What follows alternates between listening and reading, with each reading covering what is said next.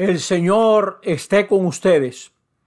Lectura del Santo Evangelio según San Lucas. En aquel tiempo Jesús dijo a sus discípulos, así estaba escrito, el Mesías padecerá, resucitará de entre los muertos al tercer día, y en su nombre se predicará la conversión y el perdón de los pecados a todos los pueblos, comenzando por Jerusalén. Y ustedes son testigos de esto. Yo les enviaré lo que mi Padre ha prometido. Ustedes quédense en la ciudad hasta que se revistan de la fuerza de lo alto. Después los sacó hacia Betania y levantando las manos los bendijo.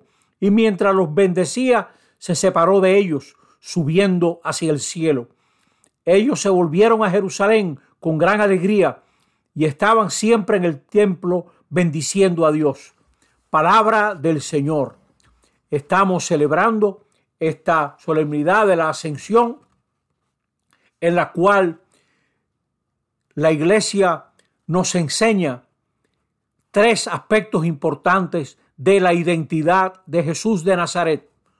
Los cristianos creemos que Jesús es el Mesías y en esta fiesta de la ascensión la iglesia nos enseña que Jesús está a la derecha del Padre. Hemos comprendido de dónde venía, venía del Padre. Y hasta dónde ha llegado Jesús de Nazaret. Está a la derecha del Padre. Es una manera de decir que el Padre no hace nada sin el Hijo. El Padre no hace nada sin su Hijo. Segundo, ya no contamos con la presencia visible de Jesús, pero está presente entre nosotros la fuerza de lo alto, es decir, el Espíritu Santo, la semana que viene, el domingo que viene, vamos a celebrar que el Espíritu Santo vino sobre todos esos discípulos y discípulas de la primera iglesia para ayudarlos a comprender la vida que vivían, para comprender más profundamente quién era Jesús y para enviarlos a todos los pueblos como testigos de su palabra y de su obra. Aquellas mujeres y aquellos hombres fueron fortalecidos con el Espíritu Santo. Y tercer aspecto, se canta el señorío de Jesús sobre todos los pueblos, que es un señorío de salvación. En medio de todas estas situaciones terribles que vivimos en la vida, la iglesia nos enseña que Jesús es Señor, Señor de todos los pueblos. Es verdad que Jesús se fue. Entre nosotros cuando alguien se ausenta, como que pierde vitalidad su persona, sus acciones. Con Jesús, el Hijo de Dios, pasa lo contrario. La ausencia de Jesús abre el espacio para que llegue el Espíritu Santo y ese Espíritu vuelve más activa la presencia espiritual de Jesús en nosotros. Se expresa una mayor esperanza.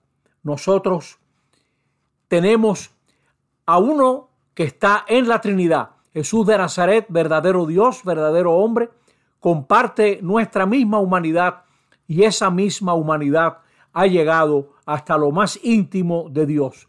Es una gran esperanza porque allá también llegaremos nosotros. ¿Cuáles serían algunas de las dificultades que pueden tener los cristianos? ¿Cuáles serían algunas de las tentaciones que pueden tener cualquier cristiana, cualquier cristiano. Lo vemos en el Evangelio. Una de las tentaciones es, después que Jesús se fue, quedarnos mirando al cielo. Allá se fue y pensar que es para allá que hay que mirar. Y eso no es así. Estos discípulos y discípulas regresaron a la ciudad. Allí es donde nos quiere, ahí es donde nos quiere el Señor como dicen, en medio de la candela, en medio de los problemas, de las dificultades. Ahí nos quiere el Señor. Otra tentación sería repetir lo que ya se ha hecho, seguir con más de lo mismo, como si el Espíritu Santo no fuera una novedad.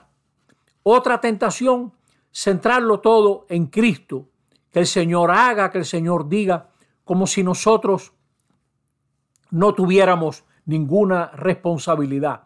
Fíjate lo que le dice Jesús a aquel, aquella primera comunidad.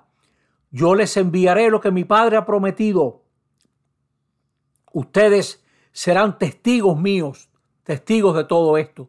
O sea, que tenemos una vocación, tenemos una tarea que consiste en anunciar a la gente que Jesús de Nazaret es el Mesías, que en Él hay una esperanza que no defrauda, no para que nos resuelva los problemas de la vida, sino para iluminarlos, para darnos fuerza a nosotros, para también nosotros poder enfrentarlos, como Él enfrentó su situación, así nosotros también poder enfrentar la nuestra.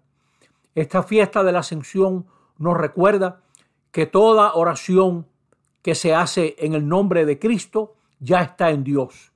Podemos creer y podemos tener paz. En medio de las tareas de ser testigo dentro de la ciudad, nosotros contamos con esa confianza de que Jesús está junto al Padre. ¿Qué nos toca ahora? Nos toca descubrir, descubrir lo que le toca a cada uno. Eso es lo que nos toca. Nos toca meternos en ese camino de discernir a qué me llama el Señor, cuáles son las grandes necesidades que yo estoy enfrentando en mi situación familiar, en mi comunidad parroquial, en mi trabajo, en este país nuestro en que nos ha tocado vivir. ¿Qué, qué pide el Señor? Porque el Espíritu Santo me está orientando para que yo pueda empezar a dar respuesta.